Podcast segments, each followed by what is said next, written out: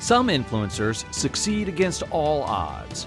Darren Walker did just that, then devoted his life to improving the odds for everybody else. A black and gay man from rural Texas, Walker made it on Wall Street, but he left it behind to volunteer full time at an elementary school in Harlem. His expertise eventually brought him to the Ford Foundation, where he has served as president since 2013, controlling a $13 billion endowment that makes Ford one of the biggest philanthropic organizations in the United States. He's here to talk about wealth inequality, how he overcame it, and why others shouldn't have to.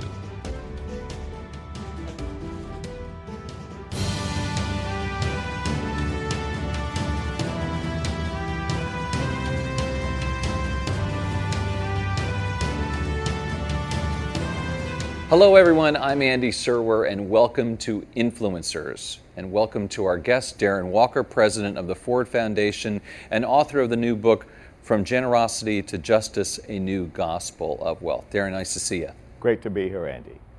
So, let me ask you a little bit uh, before we get to your book and the work you're doing at Ford um, about a small controversy, perhaps, which is a group of artists that were upset that you supported the closing down of Rikers, which is the big jail in New York City, and moving prisoners to four detention centers. Where does that controversy stand at this point?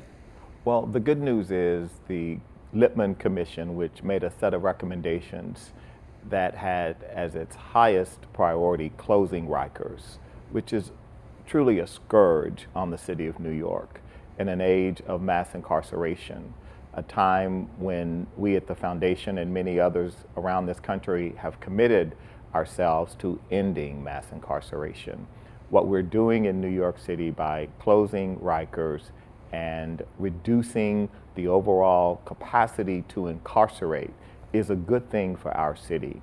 We will be a model of the way in which we can have a humane and just criminal justice system.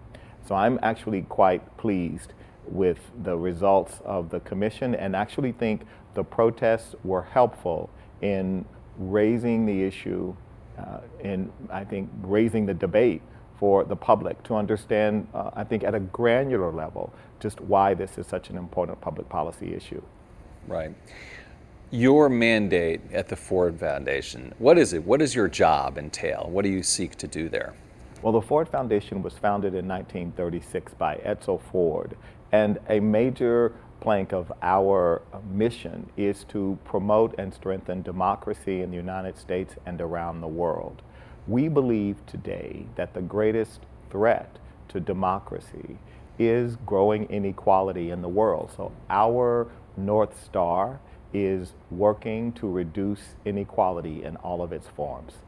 I want to get to that in a little bit. Um, the New York Times did a story about you this year saying you were the man with a $13 billion checkbook. And I think you, that's slightly overstating because you only disperse, what, $650 million a year, something on that order of magnitude. What is it like to have a job like that, Darren, where you're able to distribute so much money, quite honestly? Well, first of all, I'm very lucky that I have the best board of trustees of any foundation in the world. I have an enormously uh, supportive group of uh, board members who are uh, my uh, greatest champions and who also uh, hold me to account to deliver on that mission of spending that $650 million in the most effective way that we can. And while it sounds like a lot of money, it is actually a drop in the ocean when we think about the challenges that we face. So, as a foundation, we are working on uh, challenges around ending mass, mass incarceration. Uh, we are advancing um, an agenda around human and civil rights in the United States and America, in America and in the world. We are uh, working uh, to uh, develop uh, systems and structures that promote more participation, more civic engagement, um, we have to address the issue of workers and how we put workers at, uh, in, discussions around the future of work so that it's not just work, but workers and their uh, resilience and stability uh, that is our focus. And finally, the arts. the importance of the arts in this country. The arts gives us uh, a way in to look at ourselves as a people, to develop more empathy, and that is essential because we can't be a just nation without being an empathetic nation. Art, you mentioned the arts, and I saw that you said, or someone reported that you sold all the art and bought a whole bunch of new art. Was it really all the art? And, and how do you make those kinds of decisions? Well, the board uh, decided that as we reimagine the Ford building, that our uh, 1950s art collection was probably not consistent with our uh, 2020 social justice focus. Uh, there were no uh, women, uh, no people of color in the collection. Really, just zero? Zero. Wow. And the, uh, the belief was, and, and I'm a firm uh, champion of this idea, that the foundation's uh, walls uh, need to represent our work and need to reflect uh, our mission in the world. And so uh, we did deaccession the collection and took the proceeds of that and acquired new works of art that are quite diverse and I think quite exciting when visitors see them. You're taking on such huge systemic problems and issues. I mean, the criminal justice system. How do we begin, Darren, to think about fixing it? Well, this is where my book comes in because one of the, uh, I think, uh, tenets of uh, this new gospel idea is that we have to move from uh, projects and initiatives to really getting at the root causes. And to do that, we have to address the systems and structures that produce inequality, that produce too much disadvantage for too many Americans and people around the world, and actually compound the privilege of people like you and me who uh, are highly educated, who have strong networks, who have access uh, to influence. And so, what we're interested in is how do we level the playing field? Right. So, criminal justice. I, I, I wouldn't even know where to begin. Uh, so many people incarcerated. I mean, just people incarcerated who are innocent is just one facet of the problem. How do you begin to address it, though? Well, you begin to address it by an analysis of what produces the results that we get. Right. We've designed a criminal justice system to produce the results that we get. The pernicious system that we uh, have was intentionally designed. And if you dis- disaggregate the, uh, the, the patterns, uh, just the pyramid, if we were to do a simple pyramid and say, what are the building blocks? The building blocks are a bail system that is a for profit bail system that ensnares people for low level crimes and makes it impossible for them often to even get out on bail because they're poor. It's a set of, of, uh, of laws and statutes, uh, mandatory minimums, uh, the ways in which uh, certain uh, uh, offenses are disproportionately Uh, burdened uh, uh, people of color. So the difference mm-hmm. in the way crack cocaine and powder cocaine, the sentences are different because they're two different populations of people who are users. And so we have to really look at that pyramid. And all of the layers of that pyramid are actually quite identifiable. And so it is quite possible. And we are seeing the results today. And so there's good news in this country. We are incarcerating fewer people, which means fewer families and uh, fewer communities are being harmed and we are safer than ever as a nation. So, this idea of a correlation between incarceration and public safety, we believe, has been disproven. Right. And it gets harder, though, Darren, with less, say, blue collar jobs, for instance, right? And maybe even bigger than that, though, is what we were talking about earlier, which is wealth and income inequality. Is that a cause of this or an effect? It's it's all wrapped up, isn't it? Well, it's certainly interdependent, but let's understand that the question of work in America is among the most important public challenges we have as a nation because we have created a form of capitalism that I believe, is corrosive to the idea of uh, long term uh, national interest and certainly to long term worker interest. So, for two decades, workers, average workers in this country, have really received no uh, increase in their wages. And in fact, many of them have lost benefits. My grandfather, who was uh, barely literate with a third grade education, worked as a porter at an oil company in Texas. He benefited from a profit sharing plan. Hmm. And that profit sharing plan allowed him, even as a low wage worker, to live a life of dignity in retirement. Two years ago, the CEO of American Airlines put in place a profit sharing plan for workers. And he was heavily criticized by Wall Street. In fact, the analysts, some of them downgraded uh, American Airlines stock. And among the things they cited as problematic was the fact that the airline wanted to share more of its profits with its workers. We're at a point in this country now where I believe the core issue of what kind of country are we going to be? Are we going to have a democratic capitalism that uses a stakeholder model of a series of interests, and those interests being, uh, of course, shareholders at the top, but workers, customers, and communities. That stakeholder uh, paradigm, I believe, we're at, a, uh, we're at a point of calling the question. And Mark Benioff's, I think, very powerful op ed, and others, Ray Dalio, Jamie Dimon, other CEOs, Larry Fink, have all talked about this. And so I'm actually quite encouraged that we're seeing directionally uh, a change in the discourse from uh, the leaders of our uh, corporations and hopefully um, in terms of their behavior. We're seeing that on the one hand on the corporate side, but on the government side, doesn't Donald Trump make all this so much harder? Well, at the foundation, we are not a partisan organization, so we don't look at this from the standpoint of who is president. Ideally, we want uh, to have an administration wherever we work in the world that believes in justice and fairness and equity. Um, and so in this country today, there is no doubt, uh, irrespective of who is president, that the scourge of growing inequality uh, is having a huge toll. It is part of the reason why we are an increasingly divided nation because people who work hard play by the rules find themselves feeling as though they are being left behind. And the data would indicate that too many of them are being left behind.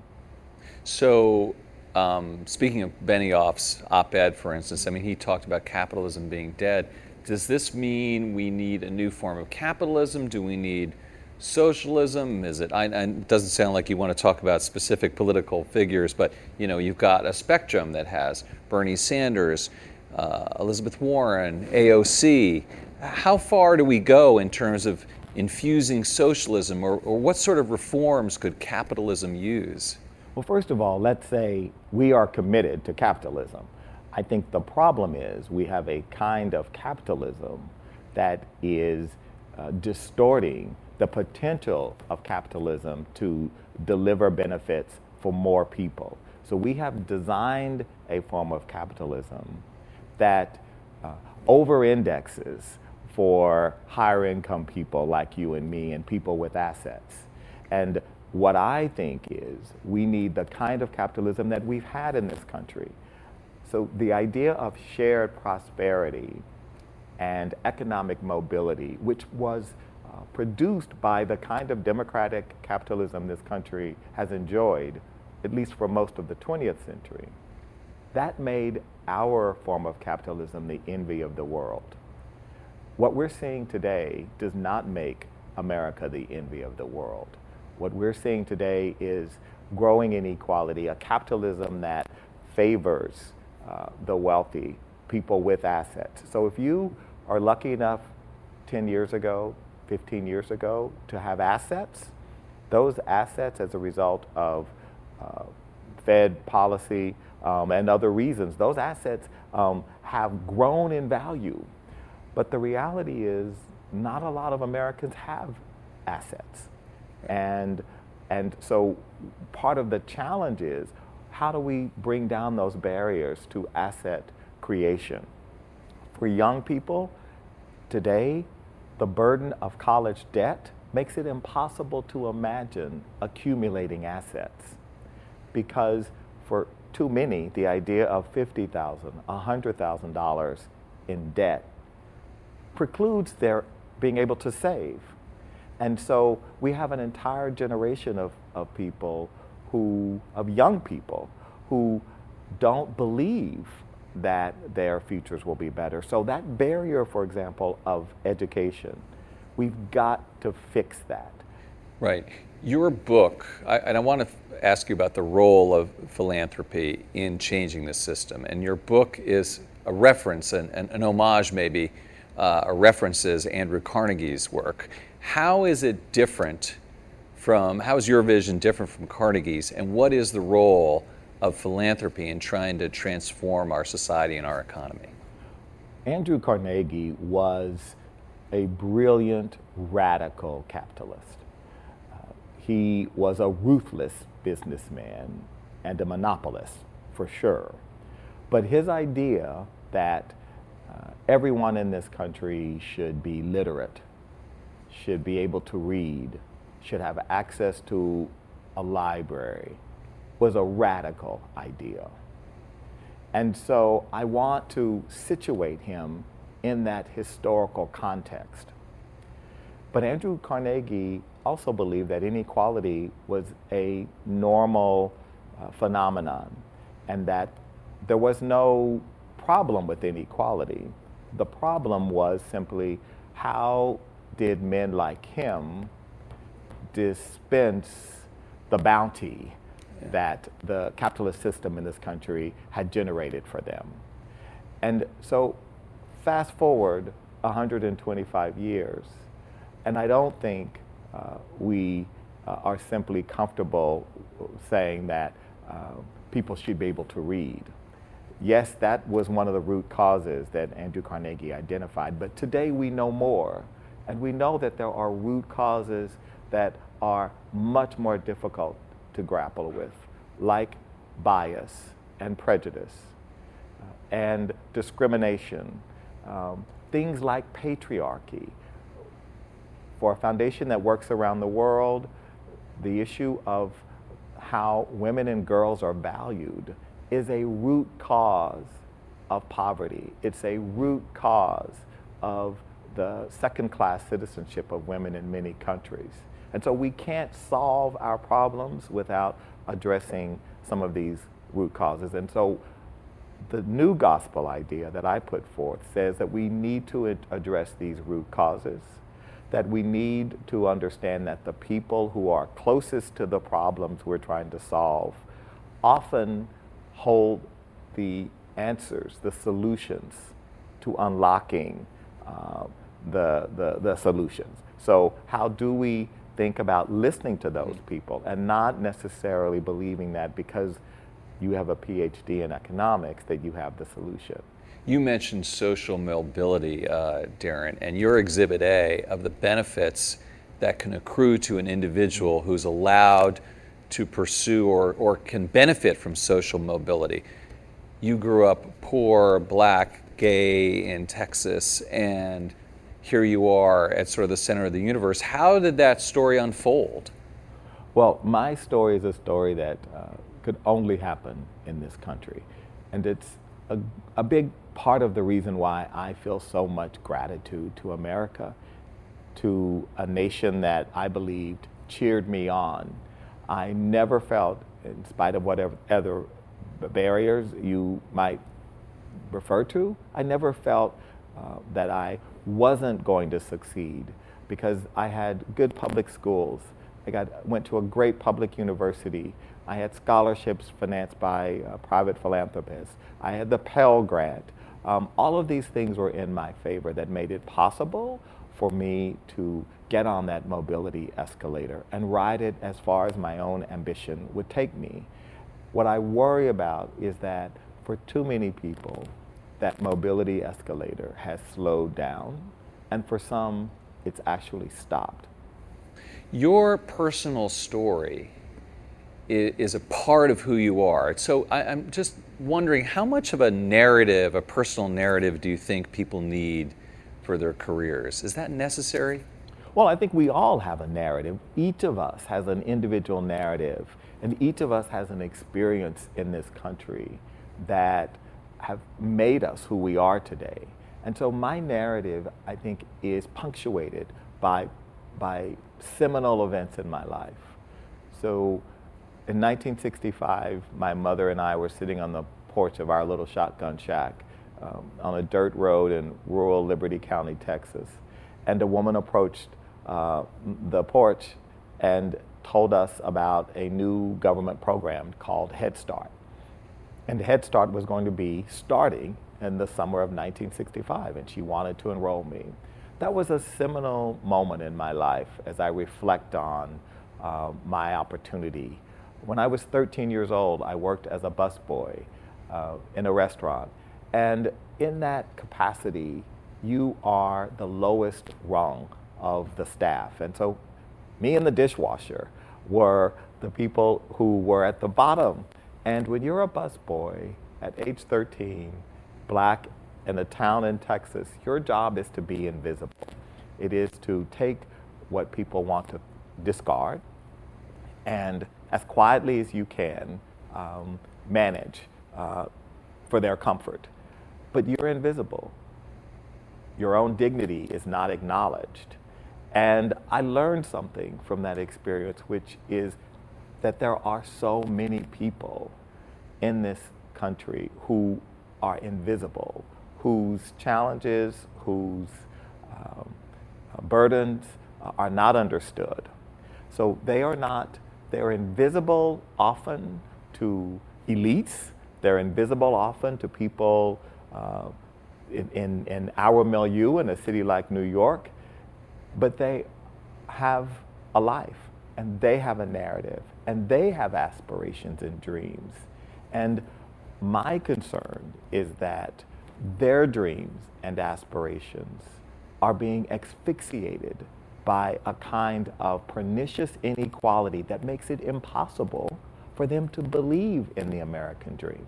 And when the American dream dies, America dies.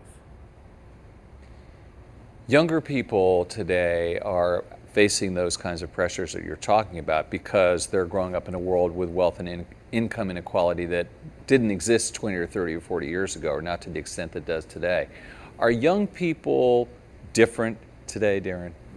No, they're not. Young people are ambitious, they want to believe, they have a growing uh, desire to make a difference in the world. They're idealistic. But the reality is, they are uh, challenged by a burden of debt. They're concerned about climate change and the environment in ways in which we weren't. Uh, they uh, are less likely to embrace the idea of capitalism so we know these things from the data. But at the end of the day, young people want to believe in America and want to believe in the potential of this country to deliver a shared identity as Americans, a shared pathway for mobility and economic security, um, and ultimately believe that um, their generation will in fact be a great generation. And so our job is to help them make that reality, is to lay the, uh, the groundwork, to soften the ground, if you will, uh, to make it possible for their dreams to be realized. What about tax reform in terms of addressing the differences, the disparities in, in wealth in this country? Would you support, for, for instance, a wealth tax?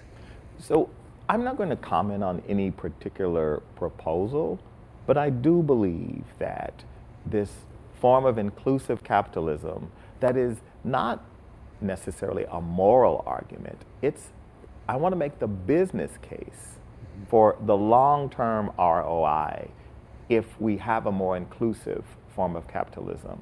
That will require us to think about the two R's that we capitalists don't like to talk about.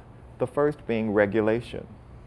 The fact that uh, one of the reasons we have the kind of capitalism we have today is that we don't have the right regulations to ensure a more uh, shared uh, prosperity paradigm.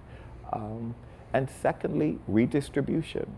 Um, we capitalists don't like to talk about redistribution, but ultimately, in order to have the kind of country, the kind of society, we've got to talk about why don't we have any longer profit sharing mm-hmm. for our employees? When was that taken out of the system and why? And what would it take to incorporate and redesign that into the system so that workers shared in the bounty of their labor? And so we are going to have to talk about things that are difficult and that make us uncomfortable. But that's the journey that we need to be on in this country now. Do you have any ideas about which types of regulations? Well, I just think we've got to think very seriously about the kinds of regulations that put barriers in place. So it's not regulation for regulation's sake. It's to say, what are the barriers for working class Americans, poor people, to advance, how can we help enable right. that? How can we help to facilitate and accelerate that? What regulations would help that to happen? How do you respond to people, Darren, who say you've been co opted? You're on the board of PepsiCo, you're president of this big foundation, you hobnob with all these CEOs. You've left the people that you're choosing to represent, and you just part of that whole problem now. Well, I think it's a fair question and a fair uh, critique. Uh, I believe that uh, remaining proximate is really important. And for me, on a personal level, uh, I'm very proximate. Um, I, the idea of uh, criminal justice reform is, is not an abstraction. I have had seven of my cousins uh, serve time in state penitentiaries in Louisiana and Texas. Um, I'm very familiar with um, visiting uh, prisons, not um, to work on um, a PhD um, dissertation, but, but to visit a relative.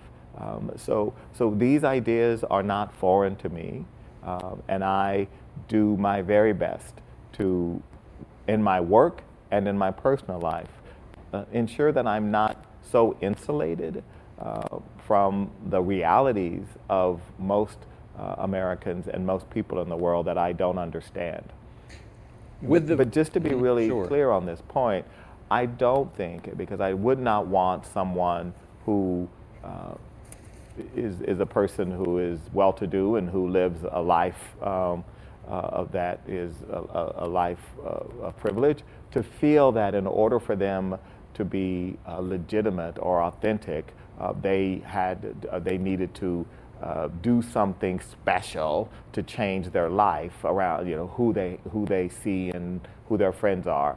I think what's important is that you care, that you authentically care, and that you're willing to invest your time and your resources and your philanthropy and not just ameliorating the problem, but actually addressing the underlying reason why the problem exists. And that, to me, is the measure. It's not some measure of, oh, well, how many poor people do you hang out with and who are your friends and do you have diverse friends and you know questions like that which i think while important um, are less important than what you actually do with your resources and how you actually think about these public policy questions Darren Walker, president of the Ford Foundation and author of the new book, From Generosity to Justice A New Gospel of Wealth.